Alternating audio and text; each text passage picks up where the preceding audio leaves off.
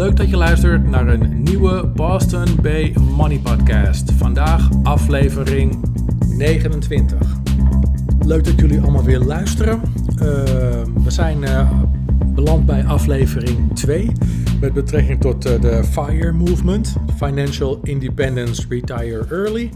De vorige aflevering hebben we al wat dingetjes besproken. Wat we niet hebben besproken is mijn korte vakantie in Luxemburg. Ik heb die eventjes uh, terloops genoemd als reden, als een van de redenen waarom het iets langer heeft geduurd voordat jullie weer iets van mij hoorden in de vorm van een podcast. Wat ik niet heb verteld, is dat ik met mijn uh, vrouw naar Luxemburg ben gegaan. Dat doen we wel eens vaker. Dan gaan we kanoën of, of wandelen. En dit keer gingen we ook wandelen, slash hiken. Voor mij is het wandelen, als je het gewoon bijvoorbeeld in Nederland doet op een vlak terrein, dan is het wandelen. Uh, tenminste, dacht ik, is het wandelen. En op het moment dat je de berg in gaat, slash de heuvels, en het is af en aan, omhoog en naar beneden, dan valt het volgens mij onder hiken. Als je ook nog zo her en der door wat water heen moet, et cetera, et cetera. Nou, Bassie en Mami gingen hiken. En uh, moet je voorstellen, mijn vrouw is een soort halve fitnessrobot. En ik zeg maar niet. En uh, ik ben er, moet ik eerlijk zeggen, sinds ik bezig ben met afvallen, uh, ben ik wel uh, heel braaf iedere avond gaan hardlopen. En geregeld ook nog tussendoor mountainbiken. Ik moet natuurlijk mijn nieuwe pakje geregeld eventjes uh, aan. Voelt goed over ons. Die bergen van hier in Haven, of die bergen hier in Almere, die kom ik nog steeds niet lekker op. Maar kleine stapjes, het lopen gaat goed, het mountainbiken gaat goed. Ik voel me er prima bij. Dus het was tijd voor next level hiken. Um, voor jullie beeld, op het moment dat mijn vrouw vraagt, John Ga je mee hiken, dan moet je niet denken dat we een wandelingetje gaan doen van 5 kilometer of 10 kilometer. Nee, dan, gaan we, dan beginnen bij 15 kilometer en omhoog. En dan moet je niet denken omhoog in de vorm van nog meer kilometers, want dat is een vaststaand feit. Uh, maar het gaat ook omhoog in de vorm van heuvels. Um, de eerste, uh, uh, het eerste trail dat wij deden, toen waren we een dagje in Luxemburg, hapje gegeten geslapen. Fucking heet die nacht. Want om de een of andere reden hadden we een, een, eh, een hotel geboekt waar in het hele hotel geen airco te vinden was. Dus ik dacht dat het in alle hotels zat, maar blijkbaar is dat niet zo. Dus we hadden een hotel zonder airco en uh, fucking heet, maar oké. Wel nog redelijk goed geslapen. Uh, volgende dag is het uh, go time, happy eten en hiken. Nou, ik keek nog eens eventjes naar het, want ik heb zo'n appje keek nog even naar het parcours. Ik snap er natuurlijk helemaal geen reet van. Ik zie alleen maar staan 12 kilometer. Ik denk, nou, die wordt wel pittig. Maar Mirel kennende, waarschijnlijk wordt het iets meer dan 12 kilometer. Maar oké. Nou, mijn hemel. Het begin van de, van de trial of van de trail was al met geen pen te beschrijven. Het was gewoon de eerste 10 minuten echt gewoon stijl omhoog. En met stijl omhoog bedoel ik dan ook dat als je naar jezelf kijkt, dat je denkt, hè, mijn borst is al nu ongeveer 15 minuten evenwijdig aan mijn knieën. Hoe ver kan ik nog voorover uh, leunen voordat ik uh, uh, onderuit ga? Het bleef maar omhoog gaan. Ik ging als een soort halve Batman, kroop ik omhoog. Mirel uiteraard 150 meter voor me, maar dat maakt niet uit. Ieder zijn eigen tempootje.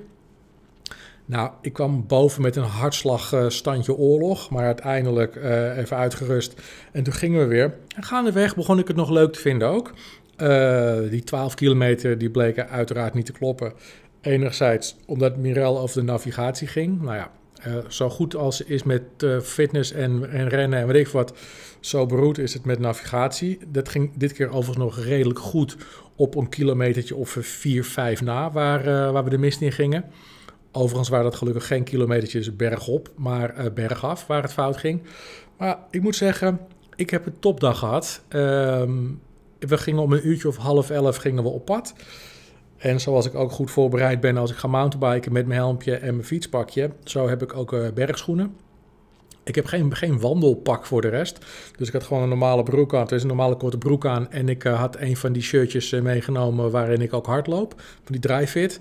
Nou, dat kwam wel goed uit, want ik zweette als een malle. Het was natuurlijk niet, niet heel fris de afgelopen weken buiten. Het was best wel heet. En uh, nou ja, goed, als je dan ook nog uh, berg, berg op, heuvel op moet, heuvel af, dan uh, ga je redelijk snel bloedheet krijgen.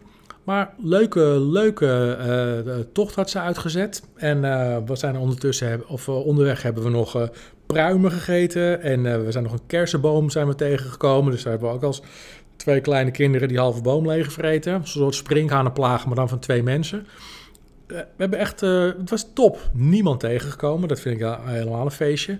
Dus gewoon uh, een hele dag onderweg zijn en niemand tegenkomen. Dat is echt een zeldzaamheid. Heerlijk. Oh ja, wat ik ook nog maar tegengekomen. Ik wist niet eens dat ze die daar hadden, maar een slang. Eén kleintje en één grotere. Ik wist niet eens dat ze slangen hadden in Luxemburg. Maar die zijn we ook nog tegengekomen. Dus zo alles bij elkaar, topdagje gehad. Nou, dan ga je natuurlijk daarna een hapje eten. Lekker tentje gevonden. Uh, aan het water. Het was allemaal perfect geregeld. Heerlijk gegeten. Volgende dag, ik denk, nou, dit kan wel eens een verhaal worden met spierpijn. Um, al was daar niet echt ruimte voor, want ik had de volgende, uh, het volgende parcours had ik al in mijn appje zien staan. Mirel die shared dat allemaal en dan kan ik mooi zien uh, hoe mijn uh, er de volgende dag uitziet. Maar dit was wel een. Uh, de tweede dag was er wel een hele pittige. Gelukkig geen spierpijn. Heel klein beetje bij mijn heup. Maar dat was uh, denk ik meer een aanhechting. Meer ouderdom dan, uh, dan echt spierpijn. Een soort, soort ouder, oude mannenslijtage, zou ik maar zeggen. Nou, de tweede, de tweede trail die ze had uitgezet, die was wel even serieus doodziek pittig. Dat was echt met geen pen te beschrijven. En um, nou, ik weet, niet, ik weet niet hoe ik daar uiteindelijk omhoog en naar beneden en, en uiteindelijk extreem lang omhoog heb moeten klauteren. Maar dit was dus ook echt serieus klauteren. Handjes aan de grond en, uh, en uh, omhoog met die handel. Ja, dat was al pittig, maar wel hele gave dingen gezien. Uh, gave grotten en wat water zo her en der. Shitload aan muggen, dat ook. Dus dan loop je met z'n tweetjes door zo'n bos. Dan heb je allebei zo'n zo, tak met van die bladeren in je hand. Zo'n soort veredelde Egyptenaar uit de oudheid. En dan loop je die muggen van je af te mappen. Maar goed, al met al was het ook weer gewoon super gaaf. Nou, ze hebben nog een paar van dit soort uh, trails gedaan. En steeds s'avonds uh, afgetopt met, met een lekker hapje eten. En, en nou, Miran neemt altijd dan nog een ijsje of een toetje of weet ik wat. Ik heel af en toe. En um, nou, ze, heeft zo'n Apple Watch. En dan zie je dus gewoon dat je op een dag gewoon tussen de 25 en de 30.000 stappen hebt gezet. Nou, zoveel stappen zet ik normaal gesproken ongeveer een anderhalf jaar. Dus het was, uh, ik had er wel wat verwachtingen van toen ik uh, eenmaal thuis op de weegschaal ging staan. Nou, resultaat: 0 kilo afgevallen, 0 pond afgevallen en 0 gram afgevallen. Dat had ik dan eventjes niet verwacht. Maar ja, aan de andere kant, we zijn lekker weg geweest. We hebben lekker gegeten. En uh, we zijn weer helemaal opgeladen. En ik moet je eerlijk zeggen, dat hiken bevalt me wel. Uh, ondanks dat ik er blijkbaar uh, had ik dus niet in het restaurantje moeten gaan uh, lopen, lopen eten s'avonds. Want ik denk dat ik iets te lekker heb gegeten. Maar goed, net als we in de vorige aflevering kort bespraken. Je bent bezig met zo'n tocht of je bent bezig met fire of een ander doel wat je nastreeft. En dan wil je af en toe jezelf even belonen. Nou, dit was niet echt een doel, het wandelen, maar het is toch wel lekker om na zo'n na zo'n wandelpartij van een dag om dan s'avonds even lekker met z'n tweetjes in een goed restaurant te zitten. En lekker, uh, uh, lekker te kunnen eten met z'n tweetjes. Dus ondanks dat ik geen kilo ben afgevallen, of zelfs nog dat ik nog eens een gram ben afgevallen, heb ik toch, uh, ben ik toch lekker sportief bezig geweest. Goed bewogen, hoofdje, mijn kopje weer lekker leeg. En we kunnen er weer tegenaan. En sterker nog, dat wil ik eigenlijk nog erbij vertellen. Ik ben eigenlijk wel helemaal aan met dat wandelen. Dus ik uh, ga zo'n rugzakje kopen. Want ik heb nu gewoon, gewoon zo'n zo'n klote tasje op mijn rug, dat ging nergens over. Maar ik ga zo'n zo'n wandelrugzakje kopen met, um, uh, waar je dan wat spulletjes in kwijt kan. En je mobiel makkelijk in kwijt kan, en je zonnebril, et cetera, et cetera. En dan denk ik dat ik dat vaker ga doen. Ik heb dat appje ook gewoon op mijn telefoon laten staan. En dan denk ik dat, uh, dat Mirel en ik wat vaker zullen gaan wandelen. En niet alleen in de heuvels, maar misschien ook wat vaker in Nederland. Dus al met al prima, prima verhaal geweest, uh, dat, dat hele Limburg. Of Limburg, Luxemburg. Ik weet eigenlijk niet precies waarom ik dit vertel, maar ik wou het toch even met jullie, eh, met jullie delen.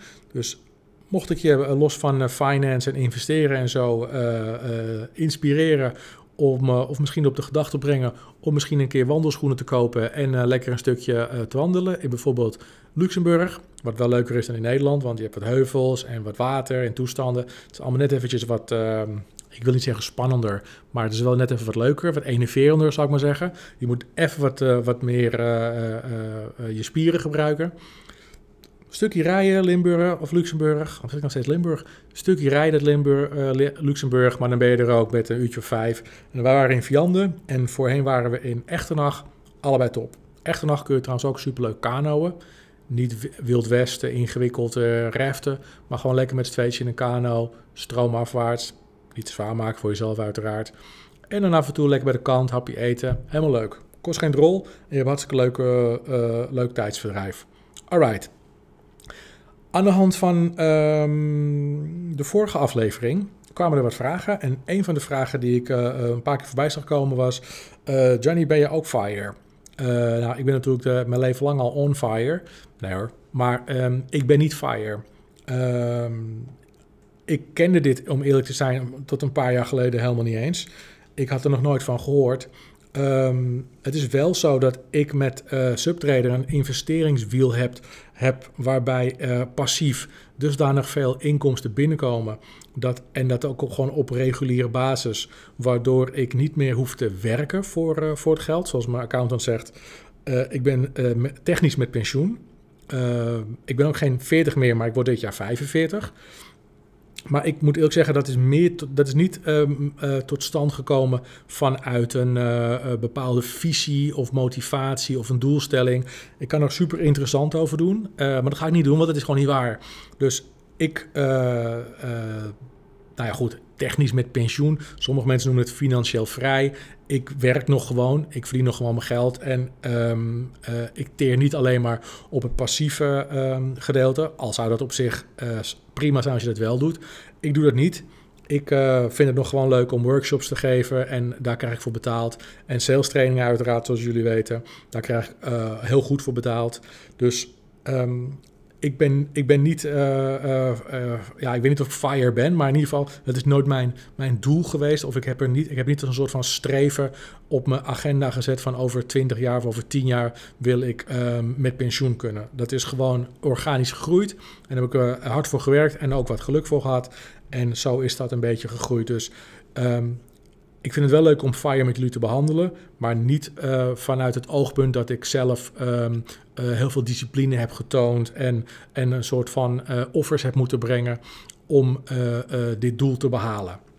Dus dat wil ik wel eventjes benoemen, omdat ik wat vragen zag komen. Ik ben dus niet ehm, Fire. Alright. Um, waar hebben we nog meer over gehad? Oh ja. In die vorige aflevering, even een korte recap. In die vorige aflevering hebben we dus gehad over. Je kan, als je FIRE wil gaan doen, en we gaan even uit van een leeftijd van ongeveer 40 um, of 50, whatever, maar in ieder geval jong, dan uh, heb je eigenlijk twee opties. Uh, het liefst allebei, maar je hebt dus meer geld verdienen. Dus side hustles, nieuwe baan, in ieder geval je inkomstenkant omhoog krikken. En je hebt natuurlijk investeren. Zaadjes, stekjes, plantjes, wat we vorige hebben, uh, wat ik jullie vorige uh, heb, verteld.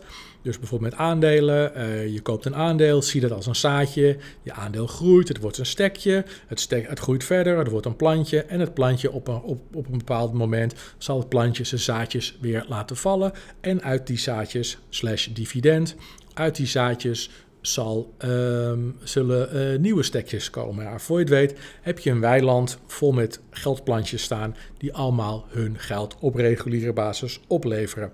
In de vorm van dividend of in de vorm van uh, groeiaandelen waarbij je af en toe een aandeel verkoopt. Mocht dat nodig zijn, om wat voor reden dan ook. En het feest begint natuurlijk zodra de, zodra de plantjes hun zaadjes beginnen af te werpen. Want dat is wanneer jouw um, geld echt voor jou aan het werk is. Er wordt dan nieuw geld gecreëerd, terwijl jij gewoon lekker ligt te slapen. Of op je werk bent, of met andere dingen bezig bent. Maar in ieder geval niet extra moeite hebt moeten doen om dat geld voor jou aan het werk te zetten. Oké. In deze aflevering uh, wil ik iets dieper ingaan op de mentaliteit. Want je moet natuurlijk iets aan je mentaliteit veranderen. Je zit nu waarschijnlijk redelijk gevangen in een um, consumptiemaatschappij. Uh, we kopen allemaal shit. Um, we herkennen dat niet eens als shit. We denken nog dat we dat nodig hebben ook. Of dat we er recht op hebben. Of dat we er uh, afhankelijk van zijn. Of nou ja, geef, geef het een naam. Maar de meerderheid van de spulletjes die wij in karretjes gooien. En ook in ons digitale karretje is eigenlijk allemaal meuk. Um, en we moeten natuurlijk naar een situatie waarbij we spulletjes of goederen gaan kopen die geld opleveren. of die meer waard worden. Dus we moeten onze mentaliteit, onze veranderende mentaliteit, die moeten we gaan koppelen aan acties. Nou, een van de dingen die ik gelukkig wel al heel snel heb geleerd, en dat heb ik al jaren geleden uh, gedaan, is dat ik ben gaan kijken naar de toepassing van mijn spulletjes. Dus hoe gebruik ik mijn spullen? En heb ik al die spullen echt nodig? Nou, voor jullie beeld, voor de mensen die wel eens vaker luisteren, het enige wat in mijn huis of in ons huis van mij is, is al ongeveer mijn MacBook en mijn iPhone. En um, ik kan zo snel eigenlijk even, ja, mijn kleding natuurlijk, maar daar heb ik niet heel veel van. Ik kan zo gek veel, nou, ik kan eigenlijk niet zo veel bedenken. Dat is het wel zo'n beetje. Dus mocht het ooit um, uh, overgaan tussen uh, mijn vrouw en mij, en we moeten allebei ergens anders uh, gaan wonen, we moeten het huis verkopen, dan zullen, zullen er waarschijnlijk drie vrachtwagens voorrijden om de spullen van Mirel in te, in te laden. En ik kom weg met een Renault Twingo, want ik heb alleen mijn laptop nodig en Bassie is, is weg. En niet dat Mirel een hoorder is, maar um, zij geeft iets meer om spulletjes dan ik. En um, zij vindt ook meer dingen mooi dan ik, moet ik ook eerlijk zeggen. Ik, ik, uh, ik, ik weet nooit wat ik, wat ik moet kopen, dus ik koop dan maar niks. En uh, zij vindt heel veel dingen mooi en ze gebruikt ook meer dingen dan ik. Dus het is logisch dat zij ook meer spulletjes heeft. En alle dingen die in het huis staan, die heeft zij zo'n beetje gekocht om het een beetje gezellig te maken. Dus zou het ook logisch zijn, vandaar drie vrachtwagens, dat mocht het uitgaan of overgaan, dat zij die spulletjes ook mee mag nemen.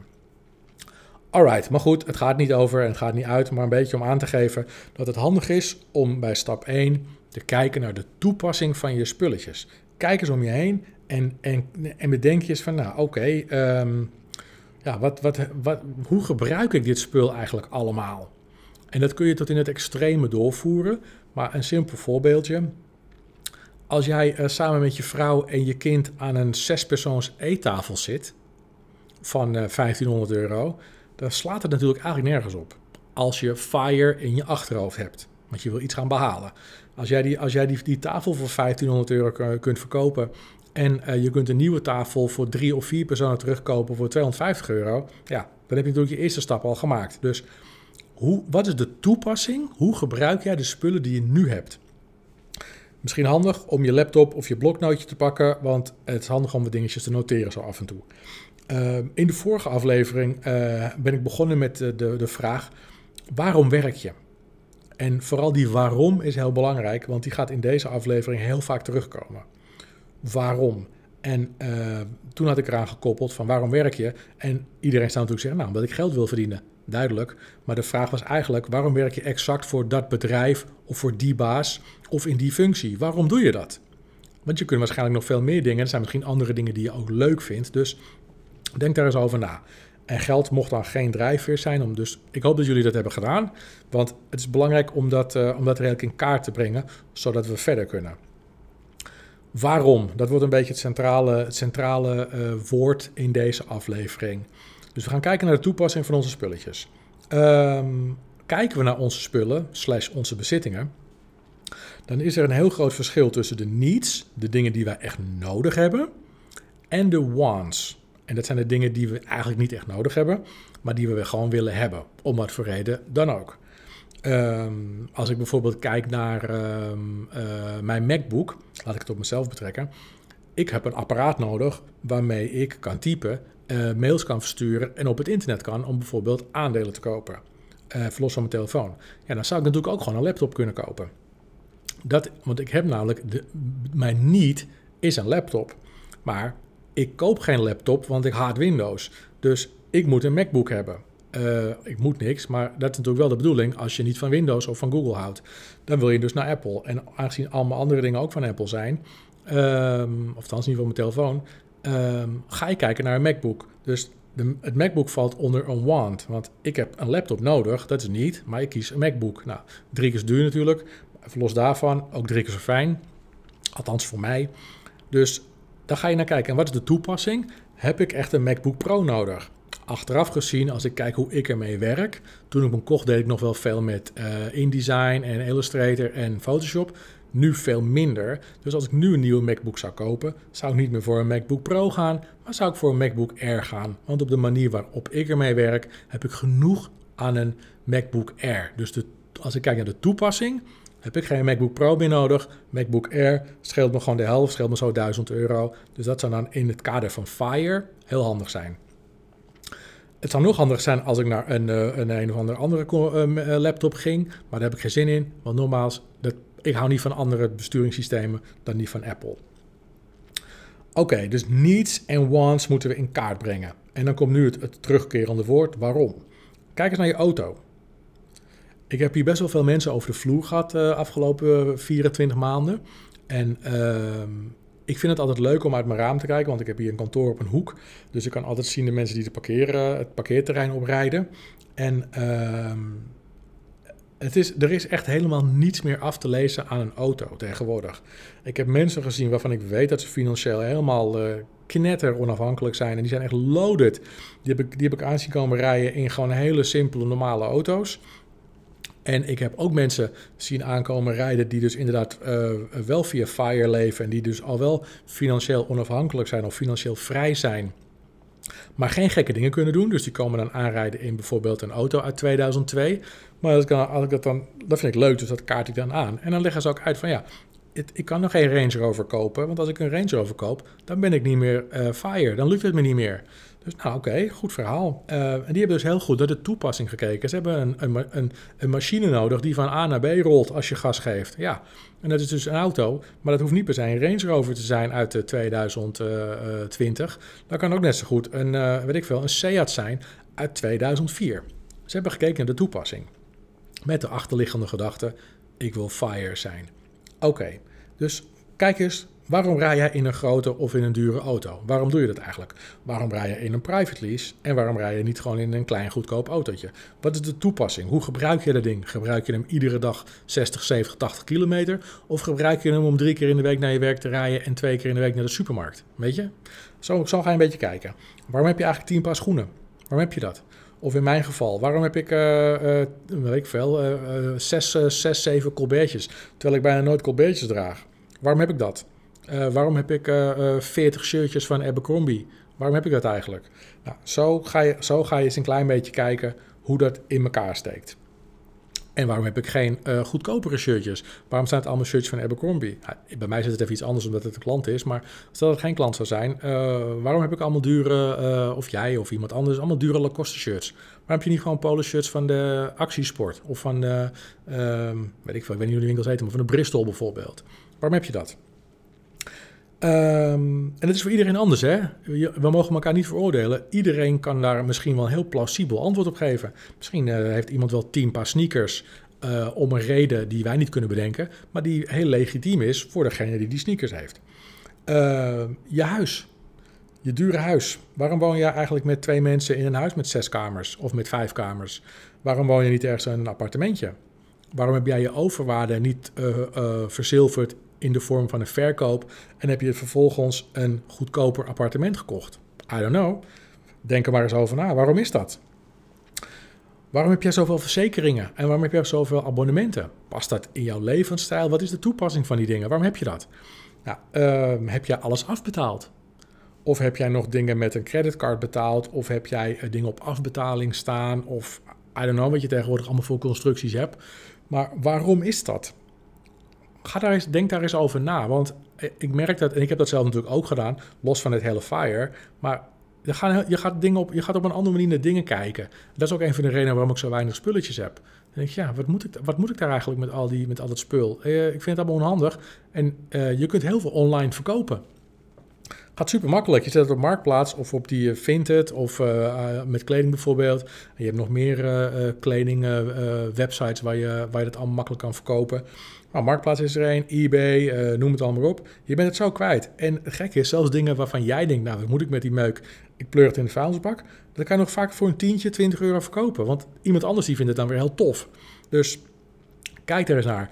En kijk niet gek op, jongens. En ook meisjes, vooral meisjes als je je kast eens een keertje uitmest. En ik weet dat veel vrouwen ook nog vuilniszakken met kleding hebben voor een ander seizoen. Of als ze weer dik worden, of als ze weer dun worden, of als het weer in de mode komt. Als je dat bij kringloopwinkels gaat, gaat verkopen of online gaat verkopen, je moet niet gek opkijken als je zo'n paar honderd euro uit zo'n vuilniszak tovert in de vorm van verkopen. Dus misschien is het handig om daar eens naar te kijken. Gewoon alles wat je in je ziet staan, bedenk eens een toep. Of is de, de grotere dingen, dus niet de, je, je tandenstokers en twee bierveeltjes, maar de wat grotere dingen. bedenk eens, waarom, waarom heb, ik het, heb ik dit ding eigenlijk op die manier gekocht?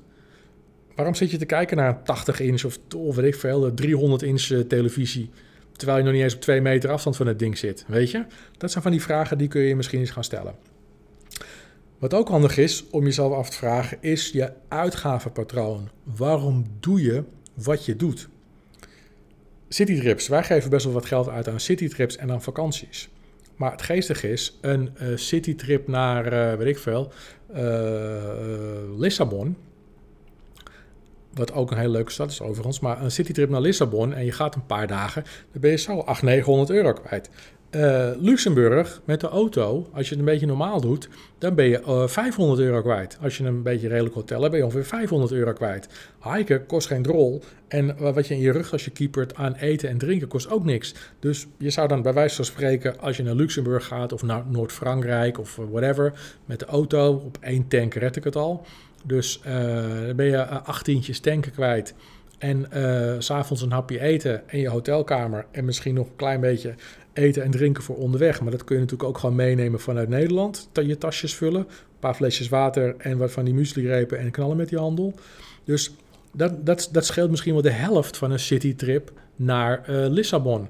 Of een citytrip naar Rome. Weet je, dat is ook wel een dure stad. Dus waarom uh, kies je voor een citytrip? Wil je wat van de cultuur opsnuiven? En, uh, of ga je bijvoorbeeld voor een bepaald museum of om een bepaalde vibe te voelen? Of ga je gewoon omdat je even je hoofd leeg wil maken en je gewoon eventjes uit je, je vaste omgeving uh, uh, weg wilt.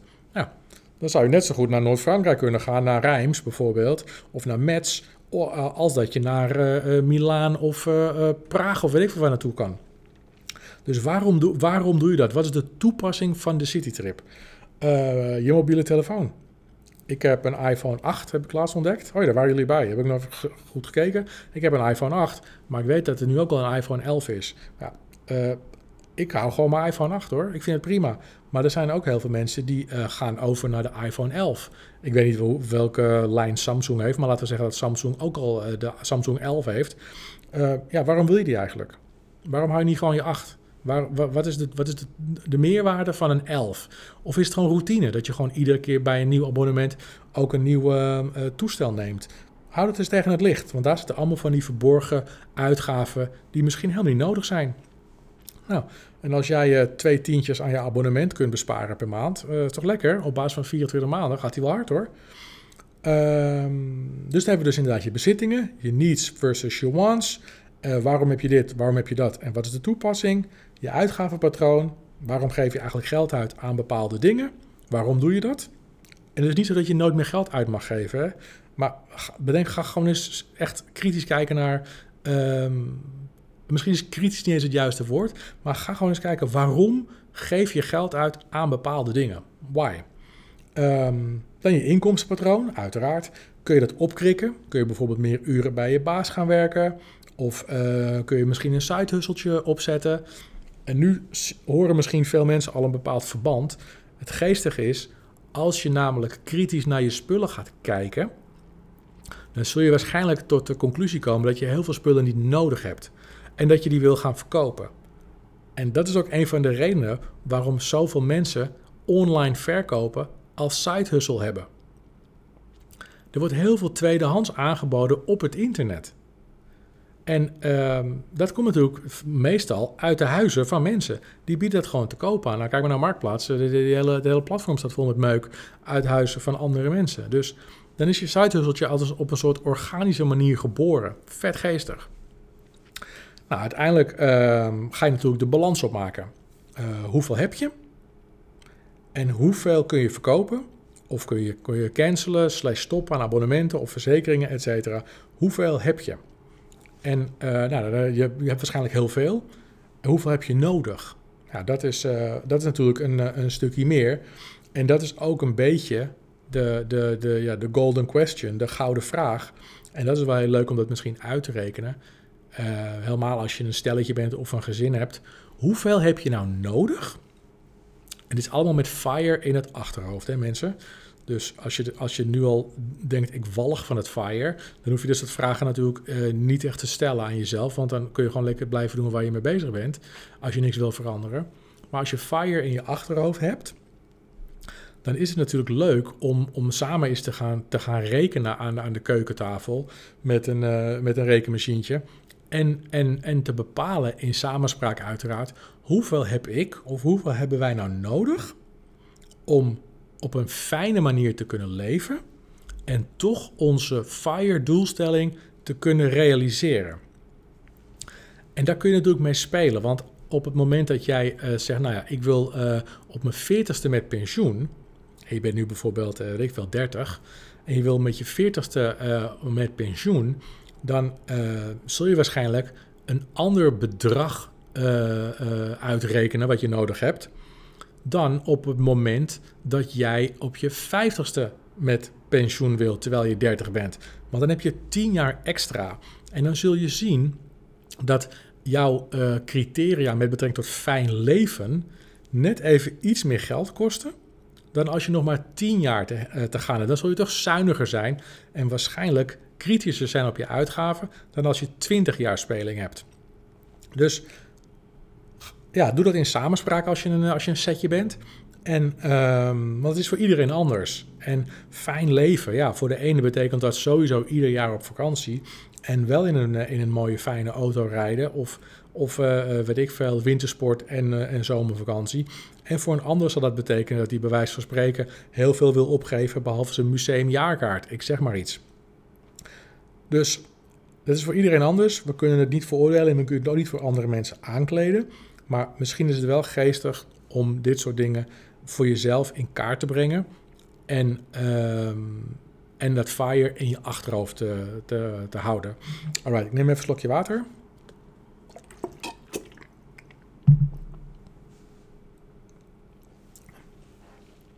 Wat hebben we nog meer?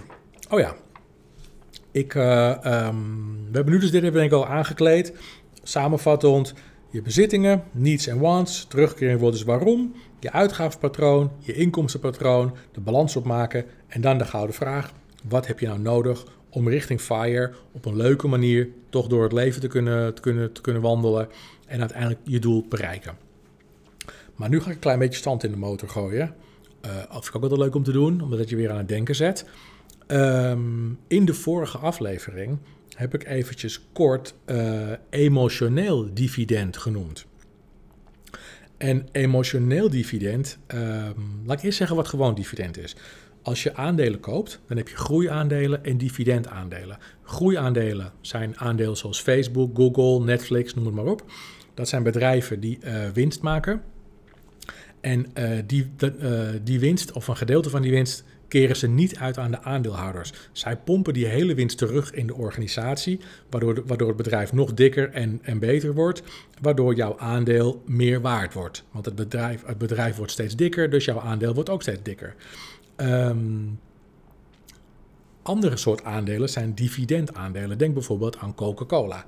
Um, Coca-Cola is geen groeiaandeel. Er zal, er zal niet veel meer Coca-Cola gedronken worden dan nu, ook niet veel minder. Dus dat, dat aandeel dat kabbelt altijd een beetje in een bepaalde prijsrange. Dus zeg maar even tussen de, normaal gesproken, los van corona, tussen de 45 en de 60 euro. Dus je hoeft geen Coca-Cola aandeel te kopen als je in je achterhoofd een situatie hebt bedacht waarbij jij uh, uh, jouw aandeel erg gaat groeien. Want het aandeel gaat niet groeien. Nou, dat weten beleggers. Dus wat Coca en Coca-Cola weten natuurlijk ook. Dus wat zo'n bedrijf als Coca-Cola dan doet, die zegt tegen hun aandeelhouders: Jongens, uh, tof dat jullie toch in onze hut investeren. Omdat wij geen groeiaandeel zijn, maar jullie natuurlijk wel gewoon willen verdienen aan het aandeel, want je wilt rendement maken, keren wij uh, ieder kwartaal keren wij een gedeelte van onze winst uit aan onze aandeelhouders. Dus bijvoorbeeld laten we even een heel simpel uh, percentage nemen. Dat is niet het juiste percentage, maar het gaat even om de, om de manier van uitleggen. Stel dat een aandeel Coca-Cola 50 euro is en zij uh, geven jou 10% dividend. Dan zou je dus per jaar 5 euro aan dividend ontvangen. Want 10% van 50 is 5 euro. Dus dan zou je dus 1,25 euro per kwartaal aan dividend ontvangen over ieder aandeel dat je hebt. Dat is een, dat is een, dat is een leuke vorm van uh, uh, passief inkomen. Ehm, en, omdat, en het is logisch dat zij dividend uitbetalen, want als ze dat niet zouden doen, zou geen enkele aandeelhouder, geen enkele investeerder, zou dat aandeel dan kopen, want het groeit namelijk niet. Het wordt niet meer waard, het blijft een beetje hetzelfde. Dus kies je ervoor om dividend uit te keren. Nou, kunnen we heel ingewikkeld maken, doen we niet. Dat is in de basis dividend. Dus financieel dividend, een tweede of een derde of een vierde bron van inkomsten. Nou, maar wat is dan emotioneel dividend? Nou, emotioneel dividend zit net even anders in elkaar, want dat wordt niet in, de, in, de, uh, in, in, in geld uitgedrukt. Maar uh, we weten allemaal wat het is. Ik, ik zal het ook eventjes uh, iets duidelijker maken, want we herkennen het allemaal als ik het iets beter uitleg. Emotioneel dividend is eigenlijk niks anders dan herinneringen. Dan het gevoel dat je krijgt, dat fijne gevoel dat je krijgt wanneer je terugdenkt aan momenten of ervaringen die je hebt, hebt meegemaakt of hebt, hebt beleefd. Uh, met jezelf of met mensen uh, die je lief hebt, noem maar op. En uh, het fijne van emotioneel dividend is dat op het moment dat jij bijvoorbeeld een hele toffe vakantie boekt, met, je, met je partner. En je gaat bijvoorbeeld naar, weet ik veel, wat is nou echt, wat zou leuk zijn om naartoe te gaan? Ik zeg maar wat, Lapland, noem er maar één op. En je gaat daar het Noorderlicht bekijken, et cetera, et cetera. En je hebt daar bijvoorbeeld 2000 euro voor betaald. Dan, heb je die, dan, wordt die, dan, dan wordt er natuurlijk niks uitgekeerd. Het is geen investering. Maar het geestige is dat op het moment dat jij terugkomt en je hebt die mooie ervaring meegemaakt, samen met je partner, en je hebt het erover, dan voel je een, soort uh, gevoel van euforie. En uh, dat is wat ze bedoelen met emotioneel dividend. Jaren later, wanneer jij op een verjaardagsfeestje of aan vrienden of aan kennissen zal, zal praten over jouw uh, momenten met je partner in Lapland en de, en de fijne tijd die jullie hebben beleefd, zul je opnieuw dat gevoel van euforie en vrolijkheid en geluk voelen. Dus emotioneel dividend blijft zichzelf maar uitkeren. En um, ja, als we het natuurlijk hebben over FIRE, dan is emotioneel dividend iets waarvan veel mensen denken: ja, wacht even, gaat dat wel samen? Want op het moment dat jij natuurlijk bezig bent met financieel uh, uh, overal op te korten, dan is waarschijnlijk uh, emotioneel dividend niet iets dat je bovenaan je, je wishlist hebt staan, je wensenlijstje hebt staan. Dus hoe gaan, hoe gaan we dat dan doen? Nou, ik heb daarover nagedacht. En um, om te beginnen is het denk ik belangrijk om te beseffen dat heel veel mensen echt een chronisch tekort hebben aan emotioneel dividend. En dat komt niet alleen voor bij mensen die geen geld hebben. Maar ik denk dat het misschien nog wel vaker voorkomt bij mensen die heel veel geld hebben. Want mensen die heel veel geld hebben, die hebben dat doorgaans verkregen door heel hard te werken. Of je moet iets hebben georven of, of gewonnen. Maar normaal gesproken komt dat tot stand op basis van heel hard werken. En op het moment dat je heel hard werkt, heb je natuurlijk minder tijd om op vakantie te gaan of te genieten van je geliefde. Dus, en als je arm bent, dan heb je natuurlijk, uh, ja, dan heb je misschien ook wel een vorm van emotioneel dividend. Maar de, de, de mooie reisjes en de gave ervaringen, dat is natuurlijk net eventjes wat moeilijker uh, te behappen als je gewoon weinig geld hebt. Dus uh, emotioneel dividend is heel belangrijk en heel veel mensen hebben daar sowieso al een tekort aan. Op het moment dat je met FIRE bezig bent, dan leg je waarschijnlijk de focus op besparingen en, en, um, en zuinig met je geld omgaan, omdat alles in het teken staat van het einddoel. Maar ik denk dat emotioneel uh, dividend ook heel goed kan samengaan met, met FIRE. Um, op het moment dat jij uh, moet gaan downsizen van je Porsche naar, uh, weet ik veel, een, een, een, Golf, ik zeg maar wat, een Volkswagen Golf, dan voelt het natuurlijk als een, als een teruggang. En er zullen heel veel mensen aan je vragen, wat is met je aan de hand? Want ze denken gelijk dat het slecht met je gaat, omdat ze nog niet weten wat jij, wat jij mee bezig bent.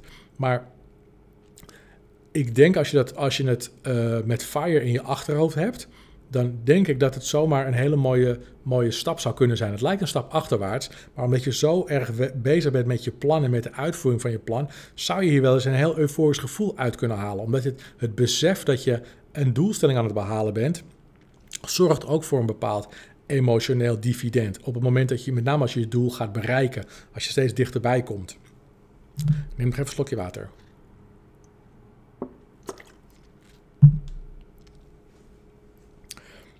En andersom, we hebben het nu natuurlijk over ervaringen gehad. Maar het kan natuurlijk ook zomaar zijn dat iemand zegt van ja, ik vind het FIRE allemaal wel leuk, maar ik haal mijn emotioneel dividend uit, niet uit een vakantie, maar uit het feit dat ik lekker in een Porsche kan rijden. Dat geeft mij een heel fijn gevoel. En daar ga ik heel erg goed op uh, als ik erover, uh, als ik uh, s'avonds in mijn bed lig en ik denk, oh, wat heb ik toch een hele fijne auto. Sommige mensen die, die halen daar hun emotionele dividend uit. Dus ik denk dat het samen kan gaan. Het bijt elkaar ook niet. Maar ik denk wel dat je op de een of andere manier, maar nogmaals, het is mijn mening. als, je er niks, als, je denkt, als je denkt dat ik ongelijk heb, is dat helemaal cool ik denk wel dat als jij ehm, uiteindelijk voor het fire gaat, dat je wel ergens op de een of andere manier wel iets moet reserveren om dat emotionele dividend aan jezelf uit te laten keren. En of dat nou het fijn gevoel is dat je van een Porsche naar een Volkswagen gaat, of dat jij uh, toch denkt van nou ja, fire is tof en we gaan het doen, maar ik wil wel eens in de zoveel tijd gewoon een mooie reis maken. Um, of hoe, je dan ook, hoe je het dan ook vorm wil geven.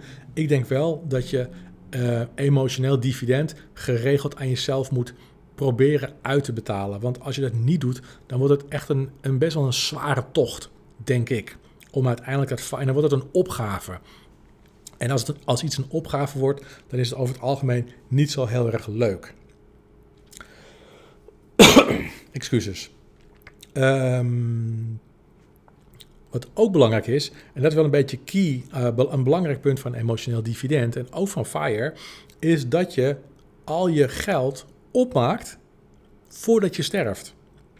Het zou echt zonde zijn om uh, dingen te laten liggen, uh, in dit geval geld, dus dat je niet gebruikt hebt, om emotioneel dividend aan jezelf uit te kunnen keren. Dus um, en het kan ook zomaar zijn dat je natuurlijk gaandeweg wat geld voor je kinderen reserveert. Want ik kan me voorstellen dat je niet zonder geld wil doodgaan, dat je kinderen kaal achterblijven. Maar dat kun je tijdens je leven kun je dat, kun je dat al inrichten en kun je dat af en toe al een beetje aan ze schenken. Maar als je voor FIRE gaat en als je jezelf geregeld emotioneel dividend uitkeert, zorg dan wel dat als je op je, op je sterfbed ligt en je, en je kijkt en je gaat bij wijze van spreken samen met je partner op hetzelfde moment uh, dood, dat je elkaar aankijkt en dat je niet denkt van kut, er staat nog 30.000 euro onaangeroerd op een bankrekening, waar we, die hadden we veel beter kunnen besteden. En daar hadden we emotioneel dividend van kunnen, uh, van kunnen uh, kopen. Dat is denk ik ook wel, wel een belangrijk dingetje. Dat je je poen opmaakt voordat je de pijp uitgaat. Dat, dat zou ik meenemen in, in, in, het hele, in het hele plan. Er is overigens ook wel eens een boek over geschreven. Volgens mij is het nog een redelijk nieuw boek ook. Dat heet volgens mij Die with Zero.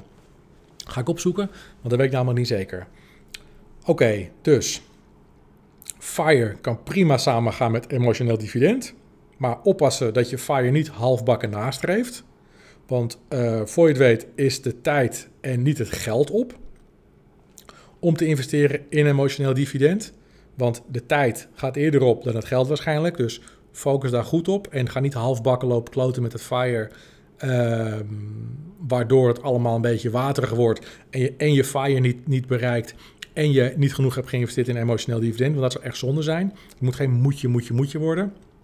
Ja, en verder denk ik dat het, dat het belangrijk is dat je um, eigenlijk steeds in ogenschouw houdt. Hebben we het in de vorige aflevering ook al even heel kort over gehad.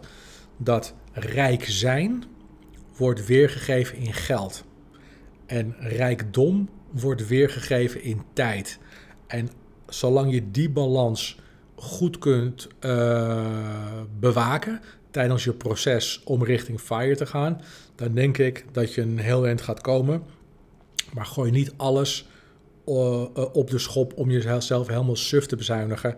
En, en, en te denken dat FIRE ten koste moet gaan van alles. Want er is ook nog zoiets als, als de kwaliteit van leven en de ervaringen die je kunt delen met andere mensen en ook, en ook ondergaat met anderen.